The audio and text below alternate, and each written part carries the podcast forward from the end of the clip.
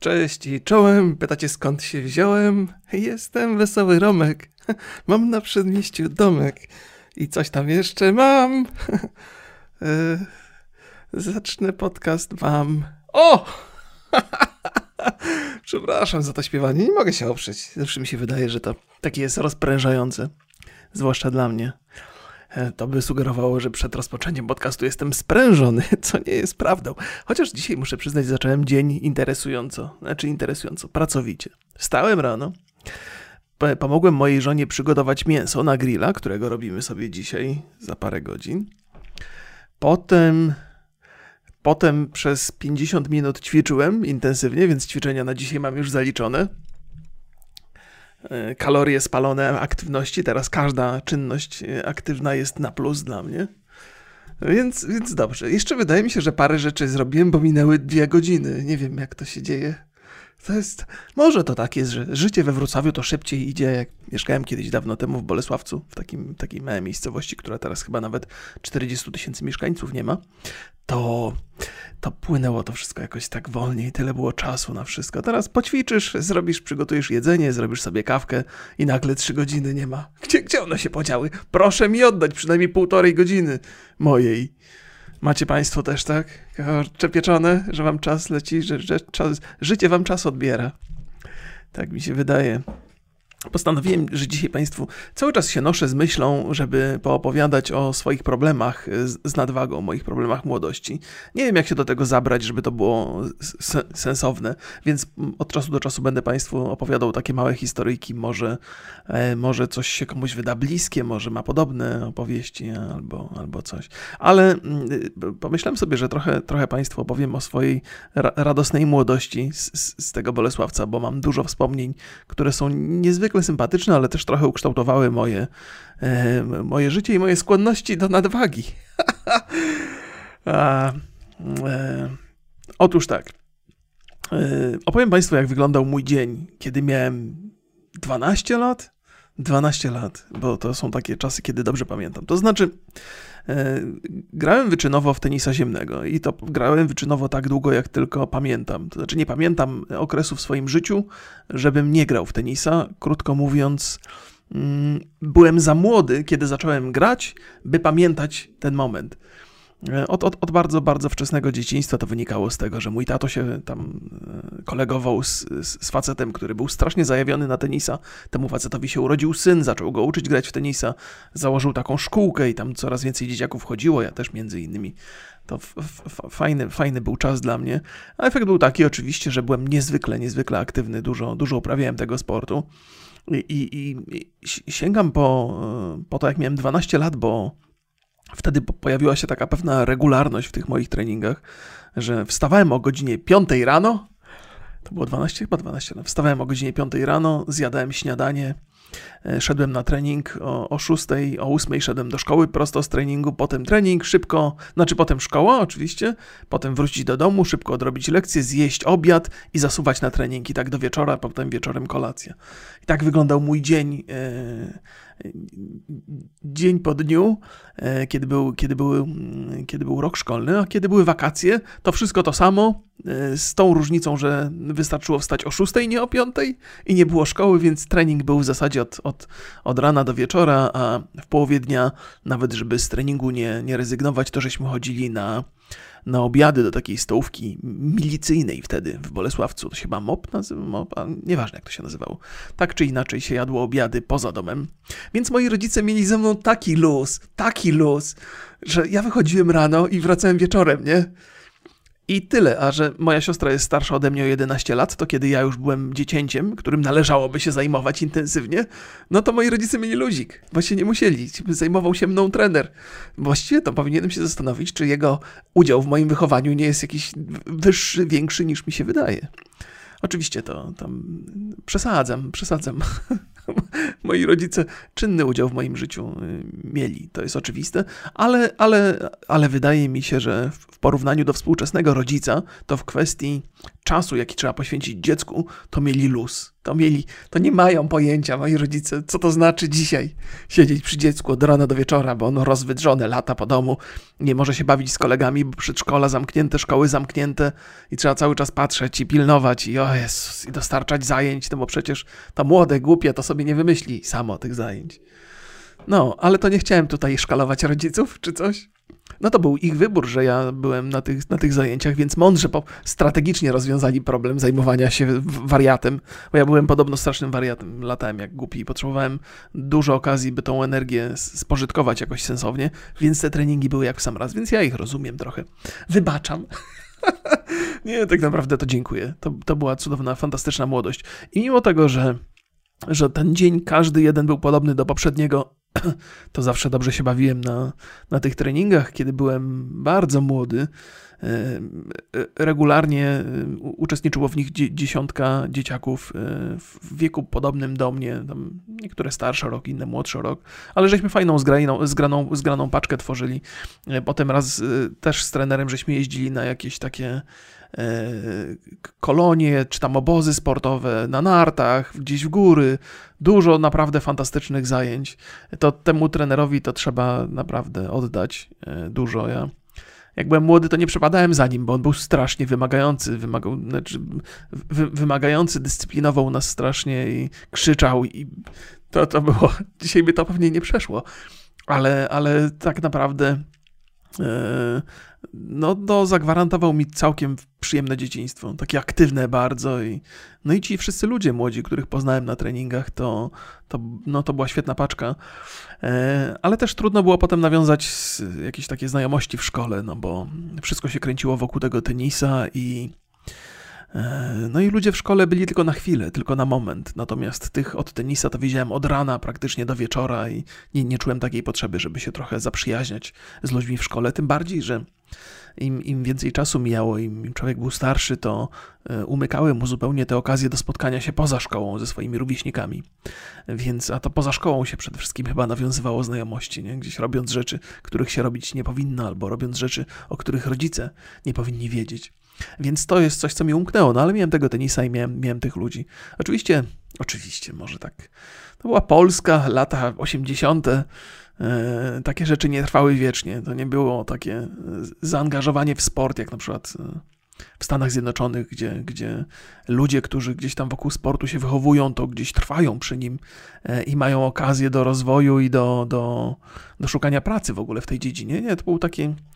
Chociaż wydaje mi się, że to były jeszcze takie czasy, które chyba były lepsze dla sportu. Ja teraz próbuję sobie, nie oceniam tego z perspektywy dorosłej osoby, która potrafi racjonalnie spojrzeć na, na tamte lata 80., ale z perspektywy dzieciaka, który, którym wtedy byłem, miałem poczucie, że to jest takie nietrwałe. To znaczy zawsze, zawsze myślałem, o, będę wielkim tenisistą, nie? gdzieś tam z tyłu głowy miałem. Ale, ale miałem poczucie, że to, że to nie może trwać wiecznie i że to się prędzej czy później skończy. No i gdzieś tam się skończyło. A tak naprawdę te dzieciaki, które, które e, znikały z tej grupy, e, to, to takie potwierdzały te moje przemyślenia, że no powiem wam, miałem kumpla Radka, którego bardzo lubiłem i jego mama poznała Kanadyjczyka i się przeprowadzili do Kanady, nie? Jak tam miał chyba 10 lat, nie? Więc jeden kolega mi zniknął. E, drugi kolega Paweł, też jego mama poznała faceta w jakimś innym mieście i też się wyprowadził, też, też, też zniknął. I też dziewczyny były, które, które gdzieś tam e, były częścią grupy i znikały i ostatecznie gdzieś tam, jak już miałem 15, 16 lat, to została nas trójka, tak naprawdę trójka ja, Krystian i Gosia e, z, z, takiej bardzo dużej grupy na początku, która była, no. Więc, więc to, się, to się musiało skończyć. Ale to dobre, dobre były, dobre i, i wydaje mi się, że też wiele się nauczyłem tak e, mentalnie. No to, to, to człowiek, to, to zapotrzebowanie, z jednej strony zapotrzebowanie na dyscyplinę nie jest do końca e, dobre, bo teraz musiałem sobie znaleźć żonę, która mnie dyscyplinuje, bo jak inaczej, no jak się człowiek był się człowiek przyzwyczaił. Mój, mój tato był też taki surowy mocno. E, trener był surowy mocno. To były jedyne wzorce rodzicielskie właściwie, jakie miałem. Moja mama była za to cudowną, ciepłą osobą. Nadal zresztą jest, żeby wszystko było jasne. Więc dostarczała mi tej miłości poza, poza dyscypliną. Ale no to, to, to jak się siedzi na treningu kilkanaście godzin, a potem się wraca i tato zabiera na budowę, no to kontakt z mamą jest mocno ograniczony. Więc moje wychowanie było bardzo staroświeckie, takie męskie miałem wzorce przede wszystkim, silne męskie, ale nie wydaje mi się, że, żebym akurat to sobie przyswoił, tą siłę i skłonność do dyscyplinowania innych. Nie, nie. Raczej mam skłonność do posłuszeństwa. To, to jest takie, to, to powoduje, że, że to chyba nie jest dobry pomysł na życie. Skłonność do posłuszeństwa. Szczęśliwie, szczęśliwie tak mi się potoczyły losy, że znalazłem sobie, wymyśliłem sobie pracę, która dostarcza mi satysfakcji i nie mam szefa, więc nie mam komu, wobec kogo być posłuszny. Bywam posłuszny wobec żony, ale to, jak opowiadam takie historie, to młodzi ludzie zaraz dostają szału, że ach, jak możesz być pantoflem. Mam wrażenie, że to są tacy ludzie, którzy, którzy są wychowani w domach, gdzie tato dyscyplinuje mamę pasem i oni uważają, że tak, tak jest dobry wzorzec rodzicielski. Nie wiem, nie wiem. W dobrych relacjach damsko-męskich e, warto być czasami. To też ja, ja oczywiście przesadzam. To nie jest tak, że jestem super posłuszny. Lubię tę przesadę, bo ona jest zabawna. I w relacjach towarzyskich, kiedy, się po tą, kiedy sięgam po taką przesadę, to, to ludzie się śmieją i uważają, że to jest zabawne i opowiadają swoje przesadzone historie o relacjach małżeńskich. Natomiast kiedy wrzucam takie opowieści do internetu, to ludzie mocno nadinterpretują. I ludzie być może też nie rozumieją takiej przyjaznej komunikacji, gdzie, gdzie sięgasz po przesadę, żeby, żeby, żeby towarzystwo trochę rozkręcić, żeby zachęcić też innych do, do tej przesady, bo są ciekawsze opowieści. Ale ludzie są bardzo dosłowni w internecie i wszystko tak czytają. E, jeden do jednego. Tak nie wypada. Znaczy, to bez sensu, nie? Dlatego fake newsy są takie sprawne i, i, skuteczne, bo ludzie są bardzo dosłowni. Chcą jeden do jeden. No, ale to są inne historie. Miałem opowiadać o swoim, e, o, o, o, swoim dzieciństwie. Większość wam już opowiedziałem, no bo jak powiedziałem, każdy dzień przypominał poprzedni, ale mimo to te, te, te relacje z ludźmi, z rówieśnikami zawsze dostarczały czegoś nowego. To jest właśnie to, że jak masz dobre towarzystwo, to nieważne co robisz, to, to, to zawsze znajdziesz czas na rozrywkę i, i, i dobrze ten czas spędzisz. Nie? To co, kawka? To jest moje, moje śniadanie, bo w obliczu tych różnych e, zajęć, które wykonywałem dzisiaj rano, zabrakło śniadania. No jest teraz godzina 12, nie? Więc wyobraźcie sobie. Ja nie wiem, musiałem chyba więcej rzeczy zrobić niż tylko te, te trzy. Nie wierzę. Mm. Oh. O Jezus. o Jezus. Jezus, jaka ta kawa jest dobra. Niedługo jedziemy na wakacje i moja żona zabiera e, ekspres do kawy, taki przelewowy. I to jest bardzo dobry pomysł. E, z reguły, kiedy się jeździ na wakacje, to jest inny temat, po raz kolejny jakaś dygresja do licha ciężkiego. Nie wiem, gdzie ten mój umysł błądzi. Jak się jedzie gdzieś na wakacje, to, no to z reguły kawę się kupuje w restauracjach. I ta kawa z reguły jest bardzo droga i przeważnie niespecjalnie smaczna. E, to rzadko się zdarza. Dobrą kawę kupić gdzieś w restauracji, zwłaszcza takiej nadmorskiej, gdzie w ogóle mam takie poczucie, że ma masę restauracji nadmorskich niespecjalnie dba o, o jakość swoich produktów, ponieważ mają chyba takie przekonanie, że e, ludzie nie muszą się przywiązywać do lokalu, bo wyjadą nam za jakiś czas. A tłum jest tak ogromny, że zawsze się znajdą chętni i nawet jak na, e, w serwisach internetowych ocena naszej restauracji jest niska, no to co zrobić, jak nie ma co, co jeść. Więc moja żona bierze ten ekspres przelewowy i będzie, będziemy taniej z kawą, wyjdziemy. E, ale ja też cały czas myślę o tym, żeby samemu gotować na tych wakacjach, smażyć. Ja wiem, że to takie e, Wydaje mi się to takie trochę bez sensu kompletnie, ale jestem święcie przekonany, że potrafię zrobić lepsze rzeczy i smaczniejsze niż większość tych kucharzy, mm, którzy na wakacje w restauracjach próbują udawać, że coś smażą i gotują sensownie. To jest wszystko takie, no ale, ale to no chyba taka cała frajda polega na tym, że, a, że chodzisz do restauracji i tak się luzujesz trochę. Ale to chyba nie dzisiaj. E, wszystkie te ośrodki wczasowe są niezwykle przepełnione. Ludzie walą drzwiami i oknami. No muszą skorzystać z tych wakacji. Ja się temu nie dziwię, bo e, no, pandemia nas przytrzymała w domach e, przez ostatnie sezony, a teraz zdaje się zbliża się kolejna fala i też będziemy pewnie zamknięci, więc ludzie chcą trochę zaczerpnąć towarzystwo. Ale mam takie poczucia, jak patrzę na zdjęcia z, z kurortów, zwłaszcza polskich, to jakbym do supermarketu się wybierał. Więc trochę się boję tego wyjazdu wakacyjnego, ale, ale wynajęliśmy sobie własny domek. E, taki, takim, jesteśmy w takim ośrodku, gdzie, który składa się tam z dwudziestu paru domków e, i mamy swój własny domek, więc swój własny kąt. Nie będziemy się musieli tam ocierać o ludzi jakoś strasznie. No ale to też mnie skłania do tego, żeby samemu gotować, samemu przygotowywać posiłki. E, no i mam nadzieję, że będzie fajnie. To jest też taka okazja dla mnie, by nauczyć się spędzać czas poza pracą, by się dobrze bawić, robiąc coś innego niż tylko praca. Ja moją pracę uwielbiam, uwielbiam to, co robię. Właściwie każda rzecz jest, jest, jest super fajna i ciężko naprawdę znaleźć do tego konkurencję. Jakichkolwiek rozrywek byście mi nie proponowali w życiu codziennym, to one się nawet nie umywają do przyjemności, jaką czerpię e, z, z, z nagrywania, opowiadania historii, grania w gry, opowiadania potem o tych grach.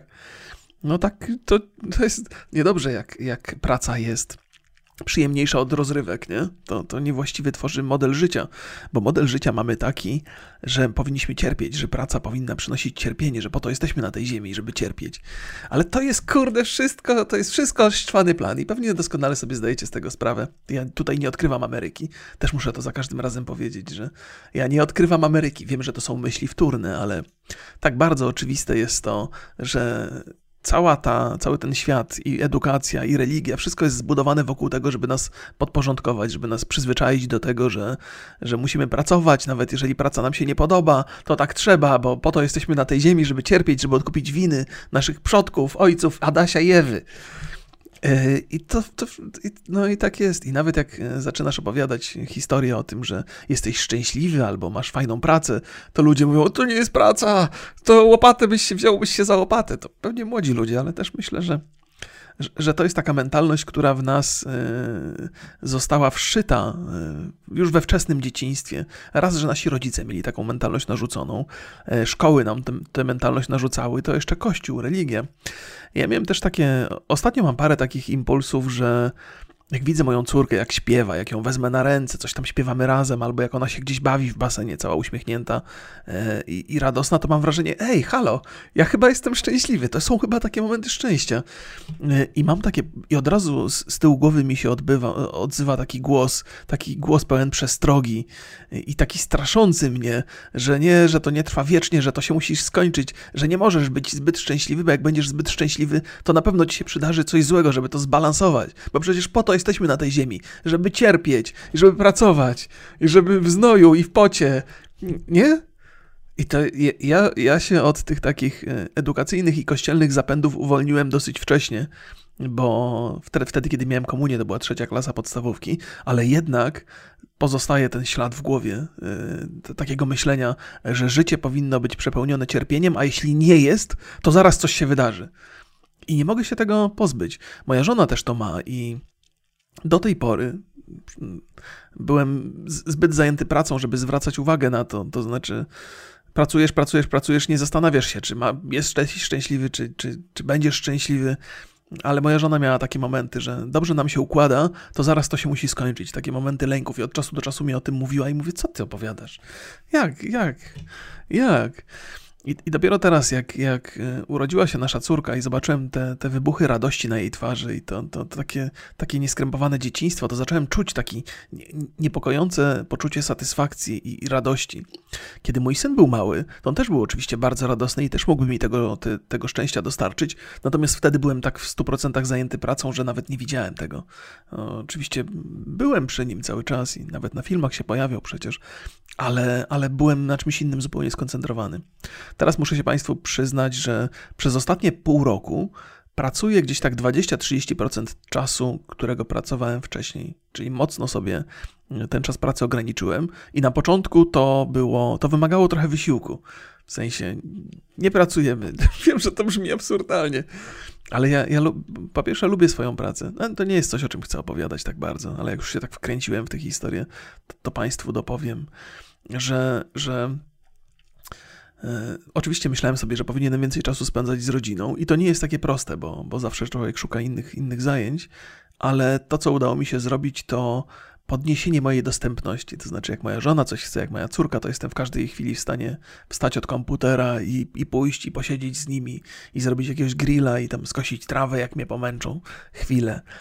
E, więc, więc mam, mam trochę takiego więcej czasu, wie, łatwiej dysponuje mi się czasem, ale mniej faktycznie, mniej pracuję e, i mniej też zarabiam w związku z tym, ale pewną ciekawostką jest to, że e, przyjmijmy ten czarny scenariusz, że pracuję 20% tego, co pracowałem przez ostatnie 10-11 lat, ale zarabiam gdzieś tak o połowę mniej tylko, więc to jest nie najgorszy interes.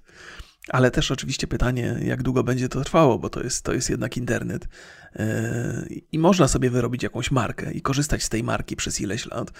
Ale wydaje mi się, że to jest taki zasób, który też się wyczerpuje, że trzeba jednak nad sobą pracować.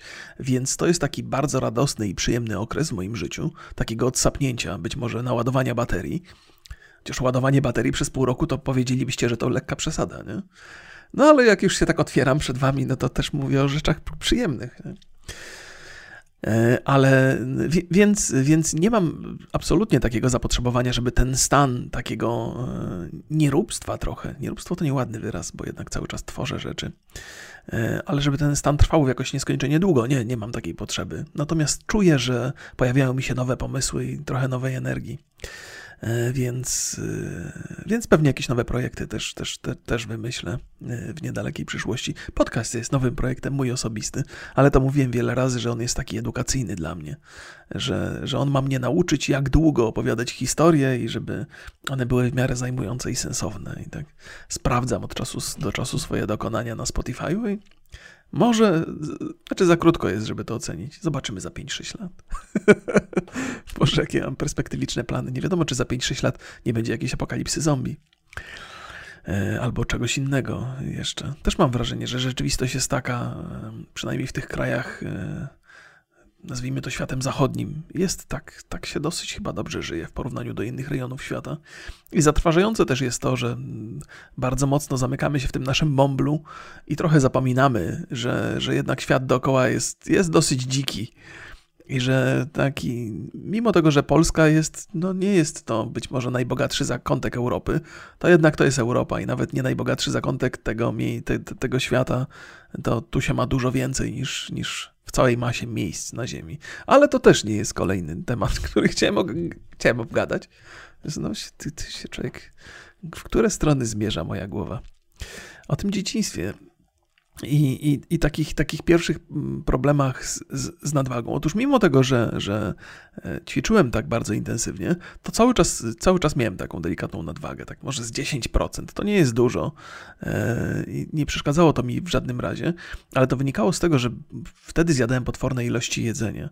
Ja zaczynałem swój dzień w ten sposób. Moja mama przynosiła mi taką dużą szklankę mleka, w której były dwie łyżeczki miodu. To wszystko było wymieszane i to oczywiście było w celach e, zdrowotnych. Przede wszystkim ta, ten, to, to mleko było zimne i przyjemne do wypicia.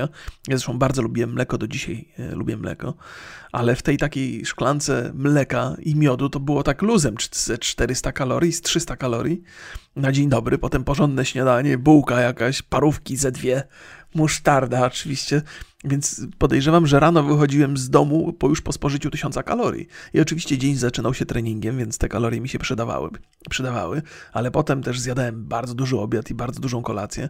Podejrzewam, że moje dzienne zapotrzebowanie kaloryczne to było ze 3-4 tysiące kalorii i spokojnie je zaspokajałem. E, I w związku z tym, że miałem tą delikatną, znaczy nie nazwałbym tego nadwagą, tylko miałem trochę więcej niż, niż moje BMI powinno wskazywać. Teraz o tym mówię jakby z perspektywy czasu, bo wtedy nawet nie wiedziałem, co to jest BMI. To, to, e, no, no, to, no to no musiałem jeść potwornie dużo. Po prostu, jeżeli sobie ocenię, ile energii zużywałem na, na ćwiczenia i nadal miałem trochę nadwyżek, to, to ilości jedzenia albo kaloryczność tego jedzenia musiała być na bardzo wysokim poziomie. E, no i, no, i, no i tak się to życie toczyło, aż do momentu, kiedy, kiedy pojawiła mi się kontuzja kolana. E, I w zasadzie mam wrażenie, że poszedłem do lekarza, lekarz stwierdził, że mam kontuzję łękotki. Ja tak trochę przesadzałem z, tym, z, tą, z tą historią. To było lewe kolano. E, przesadzałem z tą historią, bo już miałem tam 18, być może nawet 19 lat i chciałem trochę innego życia niż treningi od rana do wieczora. Jak mówiłem, to środowisko ten, tych, tych tenisistów się bardzo, bardzo zredukowało. I no już te, te relacje oczywiście były bardzo, na, na, bardzo fajnym poziomie, ale za mało ludzi, żeby za mało ludzi, to, to jest właśnie tak że, że, że z jednej strony myślę sobie, że moje treningi y, były spowodowane, znaczy przerwa w moich treningach albo zaprzestanie treningów, to była spowodowana lenistwem i chęcią y, doświadczenia nowych rzeczy, ale y, jak mogą ci się rozwiązać, znaczy jak mogą ci się poszerzyć horyzonty, jak twój dzień sprowadza się w zasadzie do relacji z, z, z dwójką, trójką osób? Żeby trochę się rozwinąć, żeby poznać, trzeba mieć czas na to, żeby poczytać, trzeba poznawać nowych ludzi, trzeba odwiedzać nowe miejsca, nawet takie nowe miejsca, o których rodzicom się nie mówi, albo nie wiem, zapoznawać się z różnymi środkami odurzającymi, o których rodzicom się nie mówi, no, żeby jakby rozumieć trochę ten świat coraz lepiej, coraz szerzej. Więc może z jednej strony to było lenistwo, które mnie trochę wykluczyło z tenisa, ale z drugiej strony być może jakiś taki podświadomy głos mnie popchnął we właściwym kierunku. Więc z jednej strony to kolano trochę faktycznie już y, nie domagało, ale z drugiej strony udawałem, że nie domagało bardziej niż trzeba. Ale dzisiaj ćwicząc bardzo intensywnie, widzę, że faktycznie moje lewe kolano jest słabsze od prawego. I, podczas ćwiczeń staram się je odciążać i, i, i, i rozumiem, że tam coś się musiało wydarzyć w młodości. I, I, też się zastanawiam, czy się nie wybrać na jakiś rodzaj rehabilitacji, jakiegoś specjalisty, popytać, jak, co zrobić, żeby wzmocnić te kolana, bo nie mogę ich intensywnie obciążać, a gdybym je obciążał, no to bym je wzmacniał, więc muszę je, muszę je wzmocnić, nie obciążając zanadto, a to już jest wiedza, która wychodzi poza moją, jeżeli chodzi o ćwiczenia, no bo Siłą rzeczy, jeżeli trenowałem wyczynowo przez 15 lat i sobie nie zrobiłem wielkiej krzywdy poza tym kolanem, to, no to coś tam wiem. Rozumiem trochę swój organizm, rozumiem, jak trzeba ćwiczyć, żeby, żeby, żeby sobie kontuzji nie, nie, nie spowodować. Wiem, jak słuchać swojego organizmu. Więc e, dużo rzeczy jestem w stanie sam przeanalizować, ale już w takim miejscu, gdzie jest jakaś kontuzja i trzeba z nią trochę powalczyć, to chyba warto z jakimś rehabilitantem albo z jakimś specem od tych, od tych rzeczy pogadać. Nie? nie z lekarzem, żeby wszystko było jasne. Leka do lekarzy nie mam zaufania. Miałem kilka wycieczek do lekarzy. Jedyne, co się dowiedziałem, to że każdy lekarz ma kolegę specjalistę, który się lepiej zna na tym, co ty masz, i musisz iść do tego kolegi specjalisty. I ten kolega specjalista ma też jeszcze kolegę, jeszcze bardziej wyspecjalizowanego specjalistę, i też trzeba do niego pójść. I ten specjalista specjalizowany ma też kolegów. Żeby wszystko było jasne. I to jest niestety. Yy no, nie, nie, nie działa to dla mnie, nie, nie działa to, nie, nie, nie mam dobrych e, relacji z lekarzami, poza relacją z pediatrami. E, pediatrzy, pediatrki właściwie, tak to już teraz należy. Pediatrka? Ach, te żeńskie odmiany powodują, mm, o tym też można by pogadać, no powodują, że takie satyryczne się nazywają potem te zawody, ale to wynika, e, bo czytałem o tym artykuł ostatnio, że te odmiany żeńskie różnych zawodów E, wydają nam się śmieszne albo nie takie do końca serio, dlatego że nie jesteśmy do nich przyzwyczajeni. A są takie wyrazy jak na przykład dyrektorka, do który, to jest wyraz, do którego jesteśmy przyzwyczajeni od bardzo, bardzo dawna i dzisiaj podchodzimy do niego z szacunkiem, więc to jest kwestia nowych nawyków językowych i tego, jak je interpretujemy. Te wyrazy brzmią zabawnie, ponieważ byliśmy wychowani nie używając ich, i tak dalej, i tak dalej. Chociaż wydaje mi się, że to z jednej strony jest konieczne, żeby żebyśmy mentalnie mieli chociaż takie poczucie równowagi między płciami, ale z drugiej strony mam wrażenie, że to powoduje niepotrzebne komplikacje, jeżeli chodzi o język polski. I że jeżeli ktoś chce się uczyć języka polskiego, to się nagle mu pojawia nowa forma, którą musi zapamiętać. To współczuję trochę. W języku angielskim te formy są chyba nijakie. Nie? Znaczy, chyba każdy zawód się interpretuje jako męski. Oni też mają jakieś takie problemy. Jeżeli język jest stworzony w oparciu o to, że mężczyźni są dominujący, to wiele wyrazów, które są nijakie, brzmią jakby były męskie. To jest złożone zagadnienie. Musiałbym to przebadać dokładnie, ale parę artykułów na ten temat czytałem i coś mi tutaj, coś mnie świeżbi z tyłu głowy, że coś tam wiem, coś to zaczynam rozumieć trochę, te problemy językowe. Więc nie od razu się oburzajcie, o, że znowu poprawność polityczna w języku. Nie, to jest bardziej złożony czynnik. Myślimy tak, jak, e, jak mówimy. To znaczy, nasz zakres, e, znaczy nasze horyzonty bardzo często są określane przez e, granice naszego języka. Jeżeli język nie, mm, nie jest bogaty, no to nasze myślenie też nie będzie bogate. Może to tłumaczy trochę Amerykanów, znaczy nie wszystkich, bo przecież oczywiście, że Amerykanie są różni, różni. E, ale ubogi język z reguły oznacza ubogie myślenie. E, więc to może dobrze, że polski język jest taki złożony i skomplikowany. To nas stawia na bardzo dobrej, dobrej pozycji. Mamy lepszy start jak, e, niż Amerykanie. Amerykanie mają język uproszczony bardzo, więc e, żeby wychodzić poza to, trzeba się bardzo mocno postarać. W języku polskim wychodzenie poza prosty język jest rzeczą naturalną i mamy ją od dzieciństwa. Dlatego to, jest, to, są, to są ciekawe rzeczy. To takie rzeczy, które przyjmujemy mm, jako normę, nie zwracamy zupełnie na nie uwagi, ale one potrafią różnicować jeden naród od drugiego, jedną kulturę od drugiej. E, I wydaje mi się, że nasz skomplikowany język polski, mimo że przed chwilą opowiadałem o tej, e, jak to, dyrektorce, dyrektorka, to mimo, że nie lubię przesadnej komplikacji, to jednak to może mieć swoje plusy. Nie? Złożony język powoduje, że umysły także będą złożone. Czy to nie, nie? Czy według Was to w ogóle nie ma żadnego związku? Ciekawy jestem. Ciekawy jestem, czy moje e, myślenie na chłopski rozum ma jakiś sens, czy być może trafiam kulą w płot. Ale wracając do mojej opowieści. W związku z tym, że, że tam lekarz stwierdził tę kontuzję, no to musiałem przestać e, ćwiczyć. I, ale nie przestałem jeść takich dużych posiłków, no bo to nie da się tak. E, odczuwasz głód niezwykle intensywny. Ten głód, poczucie głodu i Mm, bardzo często jest związane oczywiście z tym, ile kalorii spalacie, aktywnie zwłaszcza, ale czasami nie. Czasami człowiek pozostaje głodny, głodny bardzo mocno, nawet jak już nie ćwiczy. E, to chyba jest historia wielu sportowców, którzy po zaprzestaniu ćwiczeń fizycznych e, mieli problemy z nadwagą i z otyłością. E, a to to samo, prawda? Chyba, a może niekoniecznie. Nadwaga to jest chyba łagodniejsza wersja otyłości. Nie? Więc y, nawet jeżeli ktoś przerywa sportową karierę, to jednak war, warto ciągle ćwiczyć, chociaż mniej intensywnie, ale ciągle, ciągle ćwiczyć, nie tracić tego, bo to jest skarb. E, to jest naprawdę e, skarb, e, sprawność fizyczna. Ja to mówię z perspektywy człowieka, który miał jej bardzo, bardzo dużo, potem przez długi czas jej nie miał wcale, a teraz powolutku, powolutku, bardzo powolutku ją odzyskuje. Więc możecie mi tutaj zaufać, nie ściemniam. Sprawność fizyczna to jest jedna z najcenniejszych rzeczy, jak się ma, jakie się ma w życiu. To jest bardzo osobiste, trudno, żeby wam to ktoś zabrał. Chociaż oczywiście różne rzeczy się zdarzają, ale, ale to jest wasze, wypracowane przez was i warto to mieć, i warto o to dbać.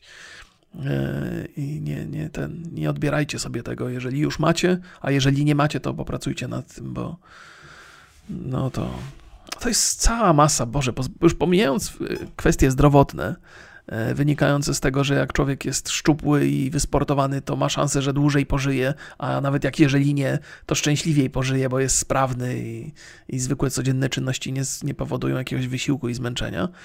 E, a druga rzecz, że jakby wykonywanie ćwiczeń do, dostarcza całej masy satysfakcji na różnych poziomach, już pomijając te endorfiny, które są oczywiste, ale takie poczucie, że się przewalczyło swoje, swoje lenistwo, że się pokonało swoje słabości. To jest cała masa jeszcze innych przeżyć, które, które powodują, że cały dzień wygląda inaczej. Człowiek ma ochotę posprzątać na biurku od razu, pościelić łóżko, pocałować żonę, zadbać, spędzić czas z dzieckiem, bo, bo od, od samego rana ma takie wrażenie, że wykonuje odpowiednie kroki w swoim dniu, by wieczór był radosny i szczęśliwy i dawał poczucie satysfakcji i dobrze spełnionego tego obowiązku i dobrze spełnionego dnia.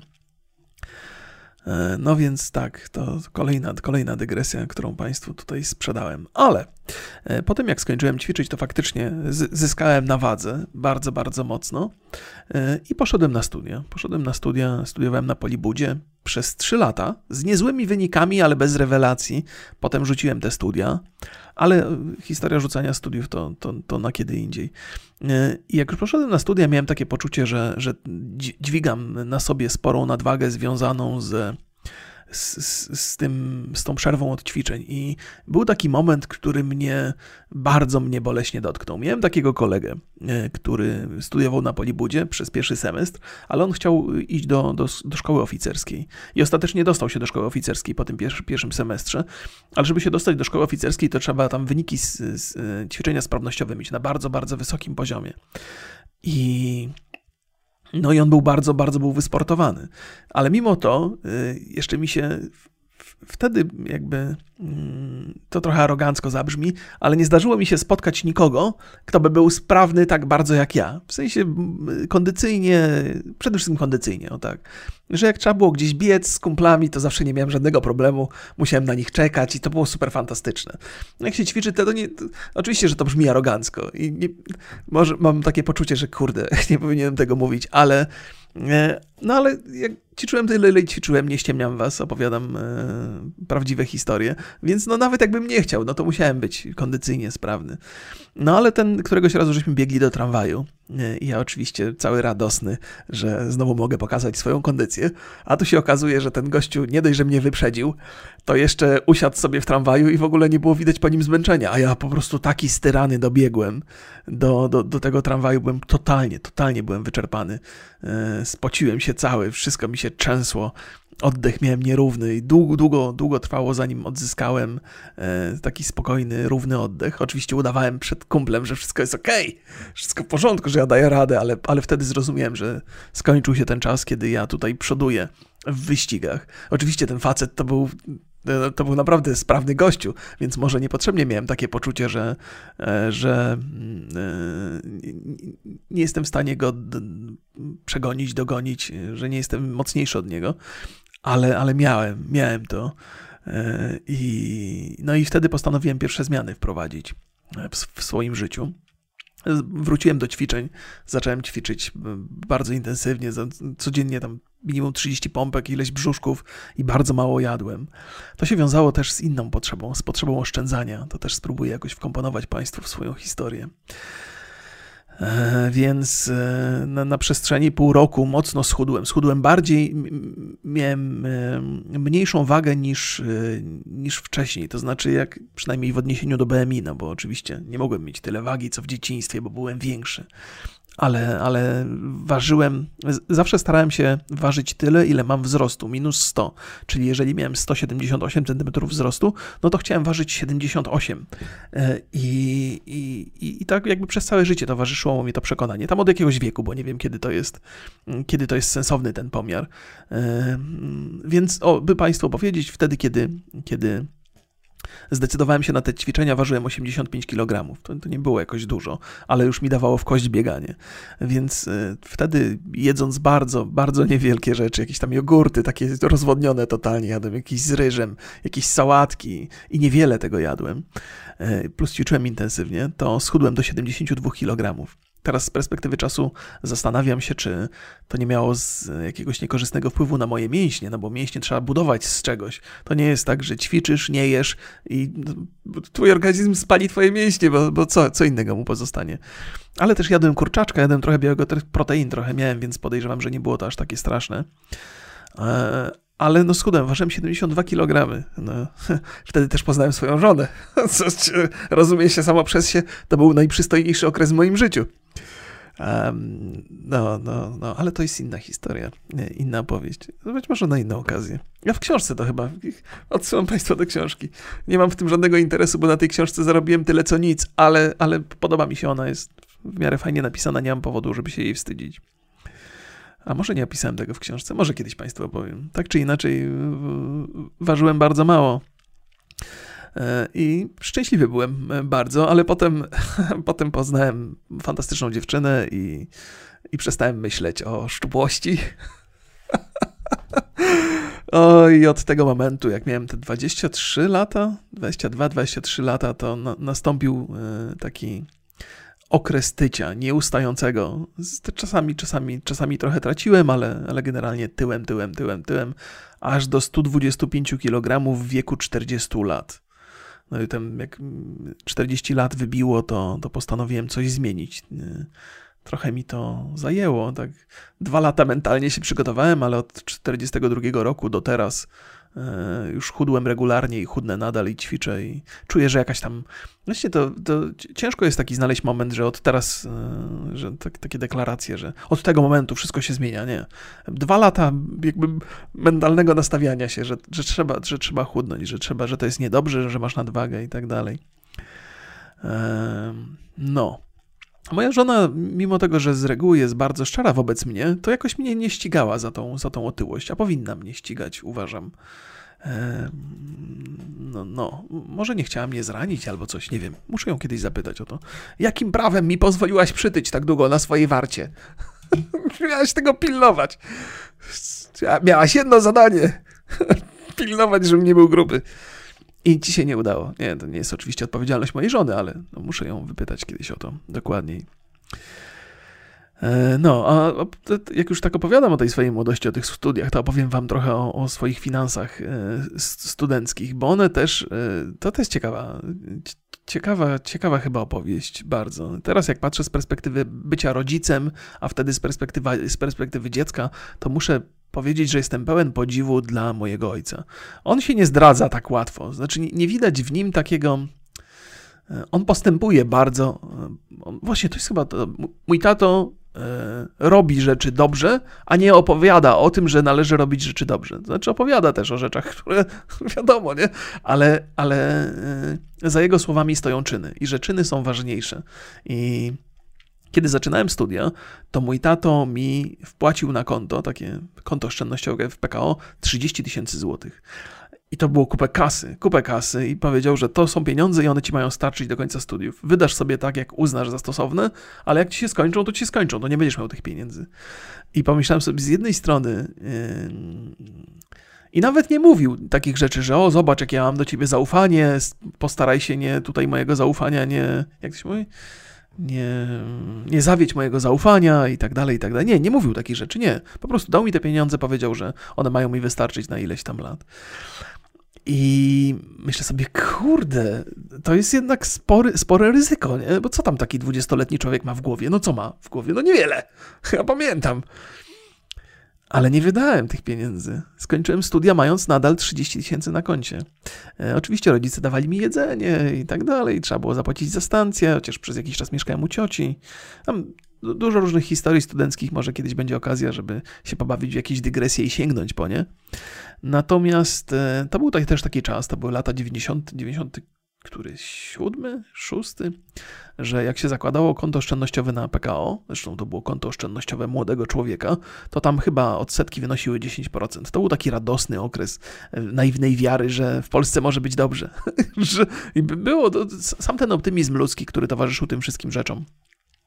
E, był taki budujący. To już było po tej, po tej, e, po tej mm, wielkiej inflacji, która się w Polsce przytrafiła. No i na tym swoim koncie oszczędnościowym miałem 10% odsetek. Wydaje mi się, że to było 10%. Teraz nie jestem w stanie w 100% z pewnością, w 100% pewnością powiedzieć, ale wydaje mi się, że to było 10% i no jak się można było funkcjonować i żyć z tych odsetek, jak się 3000 dostawało, to, to było na wydatki jakieś tam, to było kupę kasy, e, zwłaszcza z mojej perspektywy. I myślę sobie, jakim cudem właściwie, co mojego ojca podkusiło, żeby mi dać te pieniądze, e, żeby mi tutaj zaufać, nie?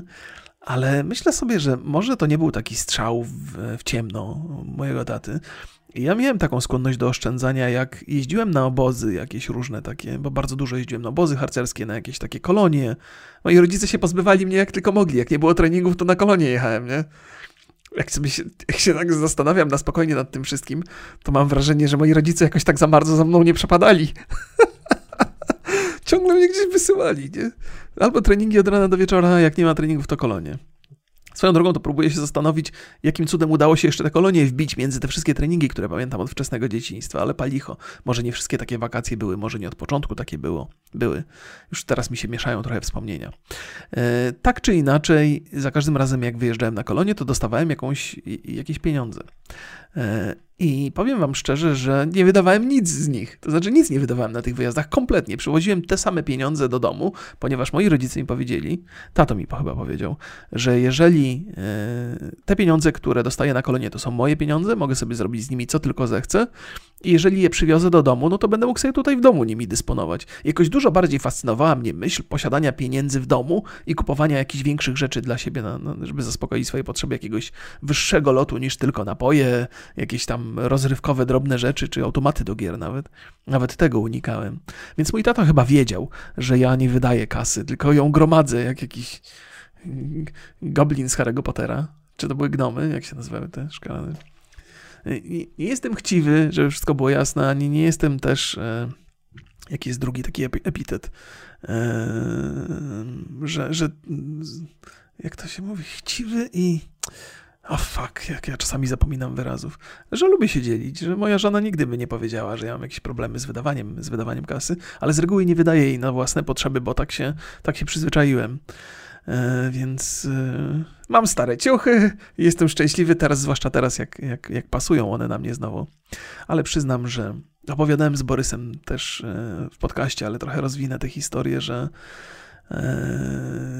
jak w związku z tym, że miałem tą potrzebę schudnięcia przez ostatnie 4 lata, to też kupowałem ciuchy, które rozmiarowo nie pasowały do mnie.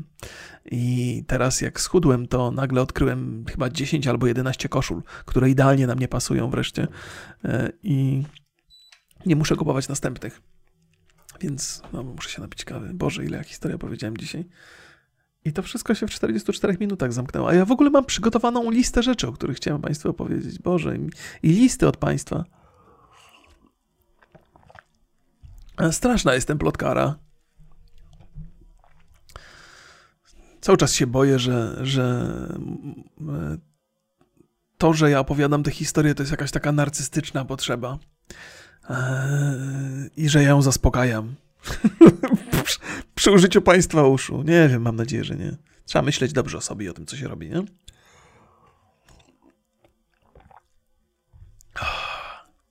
Ale to, to jest tak, że, że mm, życie jest pełne dygresji. Nie?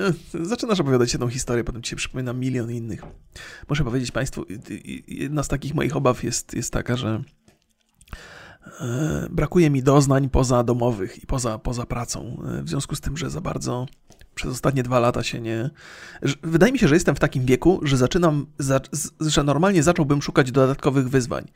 Na przykład y, miałem wielką ochotę zapisać się na kurs kucharski albo na, na, do szkółki tej łuczniczej, strzeleckiej i do paru innych miejsc, że szukam sobie takich, że, że co, coraz częściej do głowy mi przychodzą rzeczy, że muszę coś, coś nowego robić. Albo na przykład zapisać się na jakieś, nie wiem, e, judo albo jiu-jitsu. E, takie, wiem, że już jestem stary i ktoś mnie tam połamie przez przypadek, ale czuję, że muszę, że, że, że, muszę coś zrobić do, dodatkowego, no ale niestety przez ostatnie dwa lata jesteśmy na tyle ściśle pozamykani w domach, że tego typu e, oferty, usługi nie wchodzą w rachubę. Nie? Mm, większość tych klubów jest pozamykanych, czy chcą, czy nie chcą. To nie jest tak, że ja mam jakiś straszny lęk, że tam pójdę i się zarażę i to mnie powstrzymuje. Nie, nie, ja za głupi jestem, żeby się bać.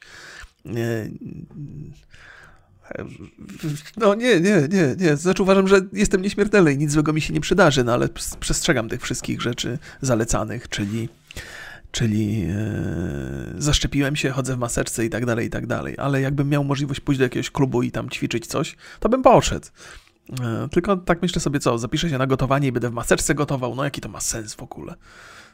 Kom kompletnie, ale, ale czuję tą, czuję, czuję, że potrzebuję tych, tych nowych wyzwań, e, bo bo widzę, ilekroć razy, ilekroć opowiadam o swojej młodości, to mam tyle historii, to mi się nigdy nie mieści w żadnym odcinku podcastu. Zawsze mi zostają jakieś rzeczy do, do, do, do powiedzenia. E, I to jest bogate, to jest zbiór bogatych doświadczeń. I nie chciałbym tych doświadczeń nie mieć e, po czterdziestce. Nie chciałbym ciągle żyć fascynacją lat młodzieńczych i rzeczy, całej masy różnych rzeczy i wyjazdów, które wtedy mi się przydarzyły. Chciałbym mieć dzisiaj też tyle, tyle, tyle nowych doznań, żeby potem na przykład za 20 lat mieć o czym opowiadać. E, jedna z ciekawych rzeczy, jaka się przydarza, jak się ma tam 40 parę lat, to to, że odkrywasz, jak wiele rzeczy zapomniałeś. Odkrywasz patrząc na stare zdjęcia. Stare zdjęcia to jest coś, co jeszcze kiedyś, jak, jak się otwierało pudełka po butach pełne zdjęć, i człowiek sobie przypominał masę rzeczy, które wyleciały mu z głowy. One gdzieś tam są zapisane, ale tak, tak głęboko, że normalnie się na co dzień do nich nie dociera. Dzisiaj, jak mamy te zdjęcia w wersji elektronicznej, to to kurczę, nie wracamy do nich tak często. Nie ma takiego momentu, że siadasz i oglądasz. Ale muszę przyznać, że Instagram jest takim. Yy Instagram jest rzeczą dobrą, y, bo to jest taki pamiętnik, to jest zapis tych, tych wydarzeń i on trochę zastępuje te stare pudełka wypchane zdjęciami. Tylko, że no, na Instagramie, no, jako że to jest narzędzie social mediowe, także moje, mi się kiedyś włamał ktoś i mi wykasował wszystkie zdjęcia jakieś tam 3-4 lata temu. I to było dużo fajnych zdjęć, które mogłyby być dzisiaj wspomnieniami. Nie wiem, czemu mi to yy, ktoś zrobił. Znaczy, być może dlatego, że jestem rozpoznawalny, to, no to warto mi tam napluć do zupy, nie? Ale, ale ja ta, jakby taki, mój Instagram zawsze taki był niewinny. Oczywiście gdzieś tam czasami jakieś się współprace pojawiają, ale, ale z reguły to jest taki ja, moje dzieci, jakiś tam mój jakiś basenik na, na dworze, czy ogródek, czy coś, takie drobnostki, takie fajne, fajne rzeczy do wspomnień. Tylko jedną wadą Instagrama jest to, że no, nie, nie robisz tam zbyt często z dzieci, zdjęć swoich dzieci, bo one raz no, nie chcą być wystawiane na publiczny widok, więc Instagram nie pełni tej roli, chyba że macie konto prywatne. Ale dzisiaj każdy chce być gwiazdą, nie? Mało jest takich kont prywatnych. Zawsze robimy zdjęcia na tym Instagramie, żeby trochę się pokazać, bo, e, bo wszyscy tak robią.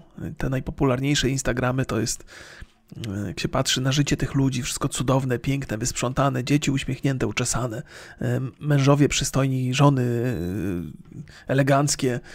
E, to jest taka zakłamana wizja rzeczywistości, i w rezultacie, kiedy zrobimy zdjęcie, które nam osobiście by się podobało, ale no wiemy, że nie jest przesadnie piękne, bo dziecko ma głupią minę, albo żona dziwnie wygląda, to się go nie wrzuca i zapomina się o tym. A to na przykład wspomnienie fajnego momentu było. Więc trochę tęsknię za tymi zdjęciami tradycyjnymi. I mógłbym, moglibyście powiedzieć, no sam sobie możesz przecież gromadzić, odkładać, drukować, ale to wymaga wysiłku. Kiedyś e, zdjęcia się gromadziło w sposób naturalny. Po prostu robiłeś zdjęcia, potem wrzucałeś je gdzieś do pudła i tyle. E, dzisiaj się robi zdjęcia trochę inaczej. E, jest ich za dużo i, i kolekcjonowanie ich w sposób segregowanie wymagałoby dodatkowego wysiłku, a są przecież łatwe narzędzia jak Instagram czy coś. No jest ciekawe, że, że mm, rozwój technologii powoduje oczywiście, że wszystko jest e, łatwiej robić, ale wspomnienia dużo szybciej umykają, bo wszystko co robimy jest łatwe, ale bardzo nietrwałe. Nie pozostaje po tym ślad, albo ten ślad jest przysypany przez kolejne ślady, które robimy. No i ta przeszłość nam znika. Ale to, to Państwo, jeżeli jesteście młodsi, to jestem e, prawie pewien, że to nie jest jakiś Alzheimer u mnie, że po prostu się zapomina dużo rzeczy. Niezwykle dużo rzeczy się zapomina. Ja też się cieszę, że mam e, filmy z moim synem u mnie na kanale na YouTubie, bo kiedy je oglądam, to sobie przypominam, co się działo. I to jest też tak, że jak sobie obejrzę taki film, który trwa 3 minuty, to nie tylko przypominam sobie to, co na tym filmie się dzieje, ale też w jakiej okolicy byliśmy, co tam było, jakie były kolory w mieszkaniu, jaką mieliśmy kuchnię, co żeśmy wtedy gotowali. I to jest taki, taki to nie jest taki punkt jeden, nie? E, wspomnień, który jest zapisany tylko na tym filmie, ale to się rozgałęzia, to powoduje, że jak drzewo, jak gałęzie drzewa, że nagle tych wspomnień człowiek jest zasypany tymi wspomnieniami i ma, ma je w głowie. One siedzą tam, yy, tylko gdzieś tak przysypane, totalnie ukryte, ale one tam są. Nie zapominamy tego tak naprawdę, ale ale to znika z naszych, przestaje być takie powierzchowne, bliskie. Znaczy powierzchowne to, powierzchowne to płytkie, nie? No w sensie, że to tak nie pływa blisko przy powierzchni, tylko gdzieś jest głęboko, głęboko. Trzeba zanurkować. Więc, y, o proszę, to dzisiaj druga mowa motywacyjna, bo powiedziałem Państwu, że trzeba ćwiczyć, a druga historia jest taka, róbcie sobie zdjęcia gdzieś, e, i próbujcie je gdzieś kolekcjonować. Już nie mówię filmy, bo robienie filmów to jest dużo roboty i nie ma co takich trzymać filmów z wesela, tam gościu stał przez dwie godziny, filmował i teraz oglądaj to, kuźwa, najnudniejszy film we wszechświecie. Nie, nie, nie. No ja miałem to szczęście, że robiłem te filmy, więc skracałem i tak, to jest taka esencja tych wspomnień, więc mi jest łatwiej. Ale że warto mieć zdjęcia gdzieś, może warto mieć to konto na Instagramie, takie osobiste, zamknięte, prywatne i tam wrzucać i wszystko po prostu, co wam się wydaje sympatyczne z danego dnia. Eee, no... No. E, no proszę, to dwie rady to chyba wystarczy jak na jeden dzień. Boże, no przecież miałem takie, takie rzeczy miałem tutaj zapisane. No ale, no ale cóż. No ale to będę ją na następny raz. Teraz będzie jakaś przerwa e, w, w podcastach, krótka, ale proszę się nie krępować. W związku z tym, że mam wyjazd w najbliższym czasie, to muszę sobie, to będzie mi brakowało tego, e, muszę sobie stworzyć taki zestaw do, do podcastowania na wyjazdach. To znaczy, że mam laptopa jakiegoś małego i mikrofon i kabelek i po prostu tylko sobie siadać, przypinać, nagrywać jakąś tam badziewną kamerką, to nie ma dużego znaczenia, bo liczy się przede wszystkim głos, ale taki mikrofon tam na przykład Blue Yeti za 5 stówek, nie? postawić sobie na stole, podłączyć do laptopa, nagrać. To jest, to jest, to jest, to wystarczy, żeby mieć jakość taką, którą ja mam tutaj. Bo to może być fajne gdzieś tam wyjazdowe. No ale nie mam tego, nie zdobędę tego na, na ten wyjazd. Szkoda, że nie pomyślałem. E, no, no, ja lubię mieć te rzeczy, które, które, które mi żyje, mieć przy sobie cały czas. Dlatego nie przepadam za fizycznymi przedmiotami, za rzeczami nie przepadam. E, I, i cenię tą, te dobra elektroniczne, które pozwalają mi po pierwsze pograć trochę, czyli oddać się swoim pasjom, poczytać trochę, posłuchać różnych rzeczy, No i plus do tego dochodzi nagrać coś, opowiedzieć sobie, opowiedzieć jakąś historyjkę. I to te, te cztery rzeczy wymagają jedynie jednej małej walizeczki na, na laptopa, mikrofon, telefon właściwie małym pod ręką. A może jakiś lepszy system jest, może jakiś fajny mikrofon, który wystarczy, że podłączę do telefonu, ale wydaje mi się, że to nie wchodzi w rachubę, że to, że aż tak dobrego sprzętu w, małej wielkości to nie ma, że nie znajdę takiego mikrofonika. A z, z, zależy mi na tym, żeby, żeby ten dźwięk był przynajmniej równy, bo e, ja też dużo podcastów słucham, podcastów zagranicznych i za każdym razem jak znany i lubiany przeze mnie podcaster nagle y, nagrywa z innego miejsca i jakość dźwięku jest wyraźnie niższa, to mi się nie chce słuchać.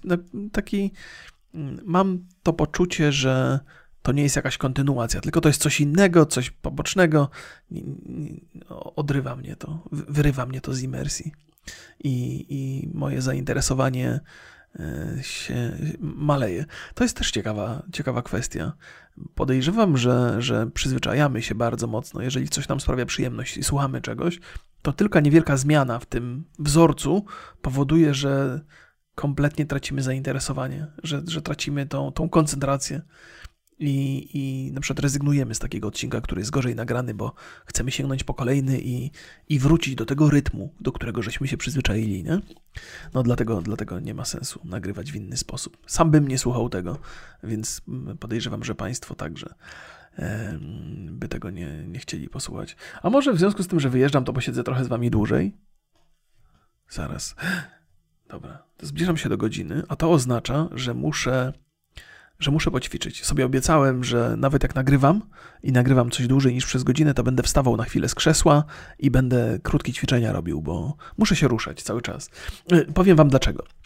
Dlatego, że e, nie wiem, czy to jest kwestia wieku, czy mojego, mojego niećwiczenia przez ostatnie 15 lat, ale wystarczy, że posiedzę przez pół godziny do godziny, to się robi, taki, robi się taki strasznie skostniały i wstawanie z krzesła wymaga jakiegoś takiego wysiłku. Muszę, się, muszę napiąć mięśnie, żeby to wszystko rozprostować. To mnie cholernie irytuje, więc dbam o to, żeby, żeby się poruszać intensywnie, nawet przez te 30 sekund, żeby, żeby rozkręcić i nasmarować te wszystkie stawy. Więc uwaga, wstaję, Państwo na Spotify nie będą widzieć, więc będę Państwu opisywał rzeczy, y, które robię. Więc wstaję, o, napinam się, żeby się rozprostować. I zaczynamy od przysiadów. Tak tylko kilka. I jeden przysiad, zrobiłem drugi, trzeci. Wystarczy, bo przysiady nie są ważne. Ważne, żeby tylko trochę nogi sobie roz... Czy to jest... Czy to jest jakiś idiotyzm, co ja teraz robię? Czy macie Państwo uczucie, że ja e, jestem teraz, e, od, odrywam się od rzeczywistości, że na przykład przechodzę jakiś kryzys e, i zaraz zrobię coś głupiego? Czy coś? Pierwszy raz mi się zdarza na podcaście wstać i ćwiczyć, ale teraz tak. Trzeba trochę podnieść ilość uderzeń serca na minutę, więc będę, będę, jak to się mówi, biegał w miejscu. I też tylko przez chwilę. Szybko, szybko!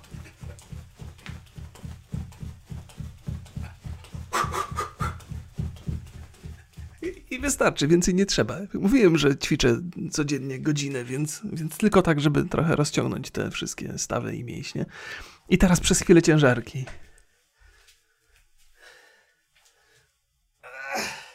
Tak, tylko trochę. Raz, dwa, trzy, cztery, pięć. Pewnie na podcaście powinienem to wyciąć ale mi się nigdy nie chce. A może, może nie chcę nie dlatego, że mi się nie chce, tylko dlatego, że. Że, że to. Na tym to ma polegać, żeby nie było. No i trochę, trochę mi skoczyło tętno, trochę się roz, rozciągnąłem i jest ok. No właśnie, fajnie jest jak podcast jest tak jeden do jeden, bez jakiegoś kombinowania i mieszania to, co opowiedziałem Państwu, że, że spędzimy trochę więcej czasu dzisiaj. No dobrze. E, ale zrobiłem i tak cięcie, bo już plik miał godzinę, a trochę się boję. Nagrywam pliki w takim formacie, że gdyby na przykład prądu zabrakło nagle, to, to by mi się plik zmarnował. O proszę, zatrzymaj. Teraz muszę zaznaczyć. Set timer for one hour. No właśnie, żebym wiedział, że za godzinę znowu, żeby, żeby się poruszać. Znaczy, jak wstanę i gdzieś pójdę na górę, coś tam robię, to już wtedy się nie przejmuję, ale żeby nie siedzieć na krześle dłużej niż przez godzinę. E, I wybaczcie ten rosyjski akcent w języku angielskim. Odkryłem, że Siri mnie rozumie, kiedy mówię tak wyraźne R i tak dalej, więc już się nie bawię w te. Set timer for one hour. To był afrykański. Coś. spaciłem się. Dobrze, dobrze. Ktoś na YouTubie będzie się ze mnie śmiał, że o, poruszał się chwilę i już cały jest spocony. No to przede wszystkim z tego wynika, że mam bardzo mały ruch powietrza w tej, w tej piwnicy. I tak jak, jak siedzę i rozmawiam, to tego nie czuję. Ale jak zaczynam coś się ruszać, to od razu się robi wilgotno. e, proszę Państwa, strasznie miło Was y, widzieć i słyszeć i czytać. Ani was nie widzę, ani was nie słyszę, na miłość boską. Znaczy, miło, że państwo tu spędzają ze mną ten czas, przy takim bardzo długim podcaście, jak się dzisiaj okazuje. E, co ja miałem przygotowane sobie? E, otóż przeczytam państwu rzecz, która mnie zainteresowała e, gdzieś w internecie. Zakaz wysyłania zdjęć penisów. Właśnie zaproponowano, zaproponowano taką zmianę przepisów w Wielkiej Brytanii. Jest niemożliwe w ogóle, że E, że to jest na tyle, na tyle częste zjawisko, że trzeba to prawnie zakazywać. E, no bo. No, litości. W sensie, oczywiście, to jest obrzydliwe. Ja nie potrafię sobie wyobrazić, jakie skłonności e, mężczyzn do tego. W sensie, dlaczego? Ja jest pewnie to bardzo trudny jest temat, ale pewnie jest dużo atrakcyjnych części męskiego ciała. Penis wśród nich się nie znajduje. Okej, okay? to jest. To. To. To, to nie jest ta skala. A yy, bieliznę wymyślono yy, dla wygody pewnej, yy, ale też, żeby nie wzbudzać niesmaku w otoczeniu. no nie będę Państwu opisywał dokładnie, ale no, więc duma Brytyjczyków z posiadania przyrodzenia przekracza wszelkie normy. Na to wygląda. Podejrzewam, że to jest to problem, który się zdarza na całym świecie, bo nie sądzę, żeby tylko jeden kraj e, cierpiał z tego powodu. Ale jak? Dlaczego? Jakbym miał się, się gdzieś tam e, ochotę zaimponować dziewczynie, to bym, e, nie wiem, to bym wysłał zdjęcie bicepsa może albo nie, nie, nie, nie wiem, no jakieś, albo mięśni brzucha, nad którymi mocno pracowałem i na przykład jest sześciopak, albo nie, nie, że u mnie, ale gdybym już miał wysłać zdjęcie, no to wiecie. Ale penisa? Chryste. Eee, ale z czego to wynika w ogóle, ta, to przekonanie, bo, że, że to jest... Hmm, dobra. Gdyby się zastanowić, jest to, to, to, jest pewien, to jest pewna forma takiego narzucania się e, związanego z seksualnością, a okazuje się, że w relacjach damsko-męskich taki wzorzec zachowań często bywa skuteczny w, przy nawiązywaniu relacji damsko-męskich. To jest przykre i, niestety prawdziwe, że mężczyźni, którzy są bardzo agresywni e, i, i wręcz napastliwi, często, e, często osiągają zamierzony efekt w, sensie, że, że, że ktoś Chyba nawet y, swego czasu w naszym polskim internecie Gargamel robił o tym program, że są takie poradniki dla podrywaczy i te poradniki bardzo mocno kładą nacisk na to, by być y, wytrwałym w takim negatywnym sensie, by być upartym, upierdliwym, napastliwym wręcz. No i że ta dziewczyna w pewnym momencie ustąpi, że, że jakby doprowadzi do takiej sytuacji wręcz trochę przemocowo, żeby skłonić dziewczynę do tego, żeby, że, że, ustąpi. I być może ta, tego, tego rodzaju zdjęcia są pewną formą tego, tego typu nacisku. Nie? Może to podświadomie się rozumie, nie wiem, nie wiem, bo to nie sądzę, żeby autorzy tych zdjęć dokonywali jakichś tutaj poważnych przemyśleń w kwestii tego, jaki efekt ma to przynieść. E, więc być może tak, może to jest jakaś taka instynktowna potrzeba. O, wiecie co, bo w ogóle to jest może jest to instynktowna potrzeba pokazywania swojej męskości, ponieważ w życiu codziennym trudno swoją męskość pokazać, bo już się nie poluje na przykład na mamuta. Więc co można pokazać? No, nie każdy jest sportowcem i ma mięśnie, więc co mu pozostało? Jedyna męskość, jaką zna, to ma w spodniach, no bo w ogóle nigdzie indziej nie doświadcza, ani nie pokazuje, ani jej nie ma. E, więc może, może z tego to, to wynika. No ale tak czy inaczej e, jest, jest zakaz i będzie można pójść, z, znaczy pewnie do więzienia pewnie nie, ale może. Ktoś, ktoś będzie do, wysyłał tych, te zdjęcia masowo. To jest ciekawy, ciekawy zakaz i, i myślę, że on jest e, sensowny, ma coś wspólnego z molestowaniem. Nie? Jak, jak wyciągniesz y, y, przyrodzenie na ulicy i pokażesz wszystkim dookoła, no to cię zamkną za obnażanie się nieprzyzwoite i tam jest, jest jakiś chyba paragraf, który, który to uzasadnia, więc dlaczego zdjęcie miałoby się różnić od tego? To jest ta sama forma obnażania się nie? publicznego. Mimo, że jest to przesłane do jednej osoby tylko, to nadal jest to obnażanie. E, nie sądzę, żeby dziewczyny wysyłające zdjęcie y, piersi bądź też dekoltów y, w łagodniejszej formie spotkały się z tymi samymi konsekwencjami, ale to nie, nie, dążyłbym do równości w tym zakresie, bo to bez sensu. E, nie, chyba się nikomu nie zdarzyło, żeby dziewczyna mu wysłała zdjęcie piersi niechciane zdjęcie. Nie, nie, wiem, nie wiem, jaka zachodzi tutaj, jaki proces tutaj zachodzi w takich sytuacjach. Czy zdarzają się w ogóle takie sytuacje, że dziewczyna ni stąd, ni zowąd swoje piersi wysyła? No chyba nie, chyba nie, nie wiem. Mi nikt nie przysłał, mimo że jestem internetową personą i proszę nie przysyłać. E, wszystko było jasne. E, no, w ogóle mam takie poczucie.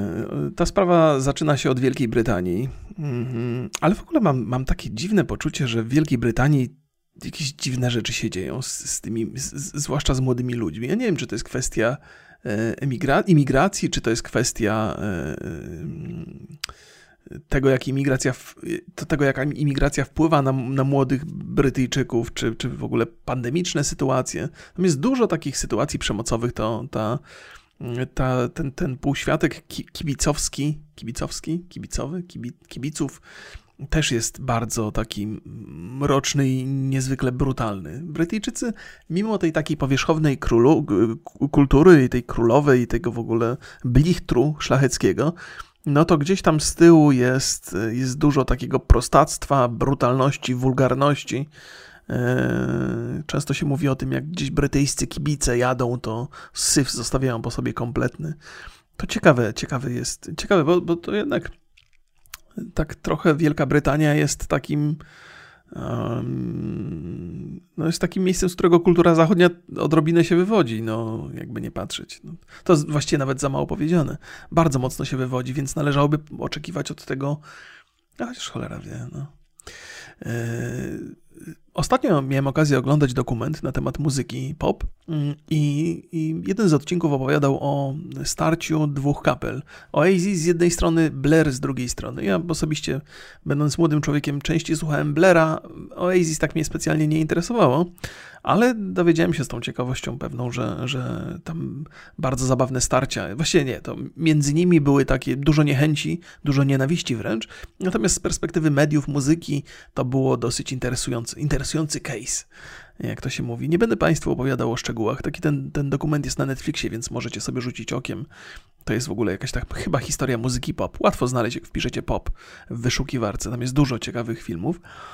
I tam y, jedna z takich, y, jeden z ciekawszych elementów tej opowieści dotyczył tego, że Anglia, sama Anglia, jest podzielona na dwie części. Część północną i południową. Ta część północna chyba. Okej, okay, nie będę mówił. Wydaje mi się, że część północna to jest taka część industrialna, trochę biedniejsza, gdzie takie chuligaństwo i, i, i, wybryki są na porządku dziennym, że to jest takie bardzo. Hmm, to nie chcę używać tutaj, nie chcę wartościować, nie? ale że taka bardziej plebejska kultura, że taka. No bo nie jest powiedziane, że jak ludzie pracują w fabrykach, to od razu są prostakami. To nie, nie to chcę powiedzieć, ale z reguły w porównaniu do, do południowej części y, Anglii, to ta y, północna uchodzi za, za, za prostacką. I to nie są moje słowa, to jakby tam gdzieś z tego dokumentu wynikało, ja być może źle to ubieram. I żeby było wszystko jasne, ja, to, nie, to nie wynika z mojej oceny Wielkiej Brytanii czy tam Anglii, to nie są moje osobiste doświadczenia. Ja byłem w Anglii wiele razy, co prawda, ale nie na tyle, żeby badać północną i południową część, więc moje, moje wnioski mogą być kompletnie nietrafione. Ale może, może ktoś, jak mieszka w Wielkiej Brytanii albo w sensie w Anglii, to, to mi napisze. No i tak, tak czy inaczej, ta y, Oasis było reprezentantem tej, tej części północnej, takiej, przepraszam, muszę popić kawę, bo już zaczynają mi się wyrazy łączyć w jeden. Więc to była taka część, mm, taka, taka właśnie bardziej prostacka, wulgarna. A Blair byli przedstawicielem takiego, tego, tego południowego, e, tej południowej Anglii, gdzie, gdzie jest kulturka, gdzie jest ładny domek na wsi, gdzie jest ładna rodzina i w ogóle. I też to, to widać było w teledyskach bardzo, bardzo wyraźnie, plus w rozmowach też z dziennikarzami. E, Gallagher, znaczy bracia Gallagher w rozmowach e, to byli przedstawiciele, oni byli, w, Boże, w Oasis. To, no to byli bardzo tacy wulgarnie, a przy okazji sprawiali wrażenie pijanych albo naćpanych przy każdej możliwej okazji, a, a Blair to była taka kulturka pełna. E, chociaż pewnie nie tak w 100%, bo to też młodzi Anglicy, więc e, też się pewnie lubili powygłupiać. No. No i proszę. Zastanawiam się, czy państwa męczyć tymi historiami dalej. Albo, no nie wiem, co tu zrobić. Nie chcę nie chcę, żeby to trwało za długo. Z jednej strony chcę, żeby to trwało długo, ale z drugiej strony mam wrażenie, że już trochę jestem zmęczony i moje historie e, stracą totalnie na jakości, więc może zachowam je na inną okazję. No, no to na tym skończyłem, na zdjęciach penisów. Pozdrawiam Was bardzo serdecznie, bardzo, bardzo serdecznie. Do zobaczenia e, w niedalekiej przyszłości. Pa, pa!